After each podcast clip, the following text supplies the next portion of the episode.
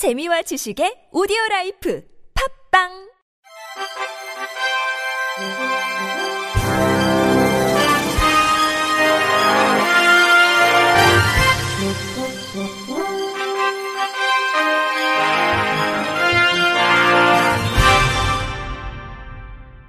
청취자 여러분 안녕하십니까? 12월 14일 목요일 KBIC 뉴스입니다.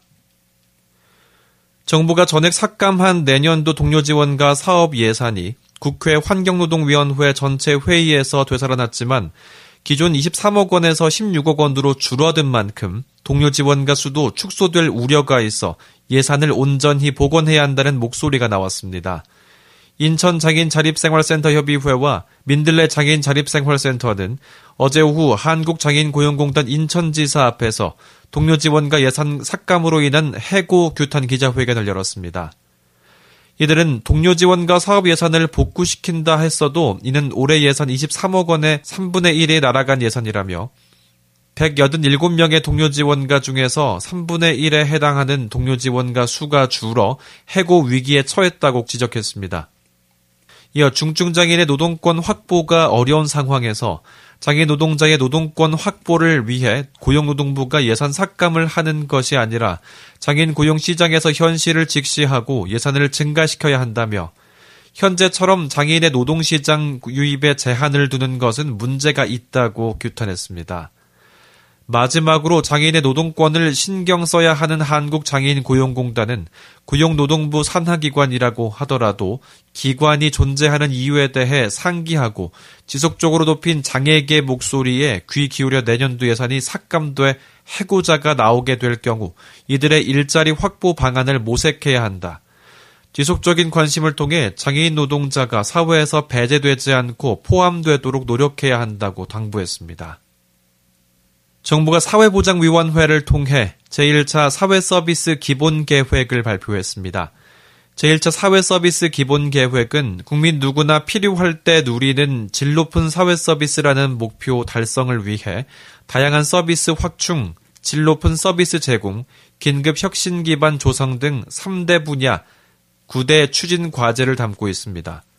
최근 중요성이 커진 마음 건강 검진 주기를 10년에서 2년으로 줄이고 검사 질환을 확대합니다. 또 고독사 위험군 발굴 예방 사업을 기존 39개 시군구에서 전국으로 늘리는 등 사회적 고립 대응도 강화해 나가고 고령화에 따른 간병 부담 경감과 노인 일자리 지원도 넓힙니다. 특히 장애인의 서비스 선택권 확대를 위해 오는 2025년까지 개인 예산제 시범 사업을 하고 2026년 본 사업에 들어갈 계획입니다. 여기에 장애인 활동 지원 확대를 비롯해 최중증 발달장애인 맞춤형 1대1 돌봄 체계 구축 등 발달장애인 돌봄을 늘릴 방침입니다. 한국장애인개발원이 장애아 가족 양육 지원 사업 누리집을 공개했습니다. 누리집은 장애아 가족 양육 지원 사업 정보, 현황, 17개 전국 시행기관 등 관련 정보가 담겼습니다.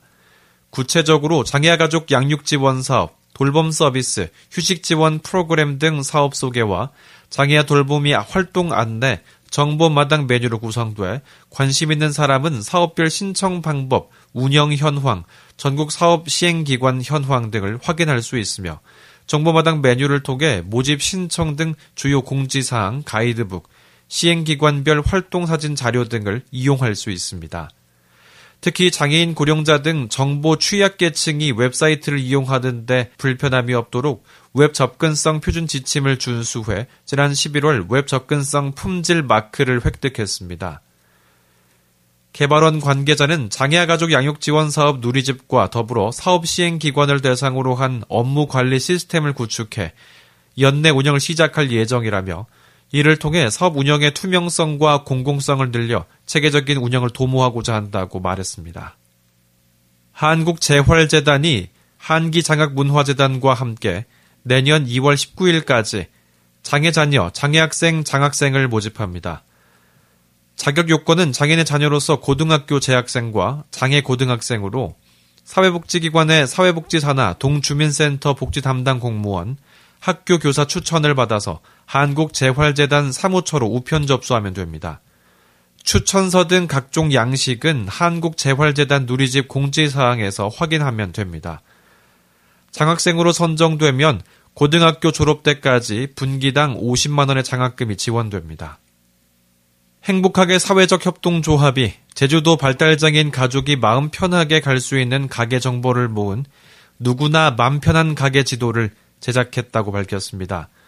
올해는 사회적 경제 영역, 식당, 카페, 베이커리, 마트, 병원, 미용실, 학원, 숙소, 편의시설, 문화생활 등 총 10개 분야 138개 가게 정보를 담았습니다.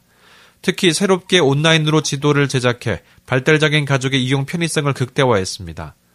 누구나 맘 편한 가게 지도는 내일부터 발달장애인이 자주 가는 공공기관, 복지관, 치료실 등에 배포할 계획이며 행복하게 사회적 협동조합 블로그에서 지도를 내려받을 수 있으며 가게 정보를 새로 추천하거나 신청할 수도 있습니다.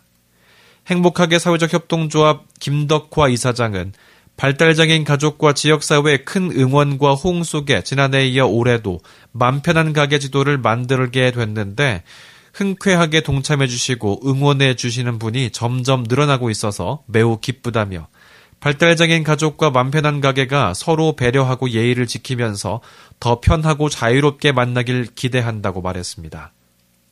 이상으로 12월 14일 목요일 KBIC 뉴스를 마칩니다. 지금까지 제작과 진행의 이창훈이었습니다. 고맙습니다. KBIC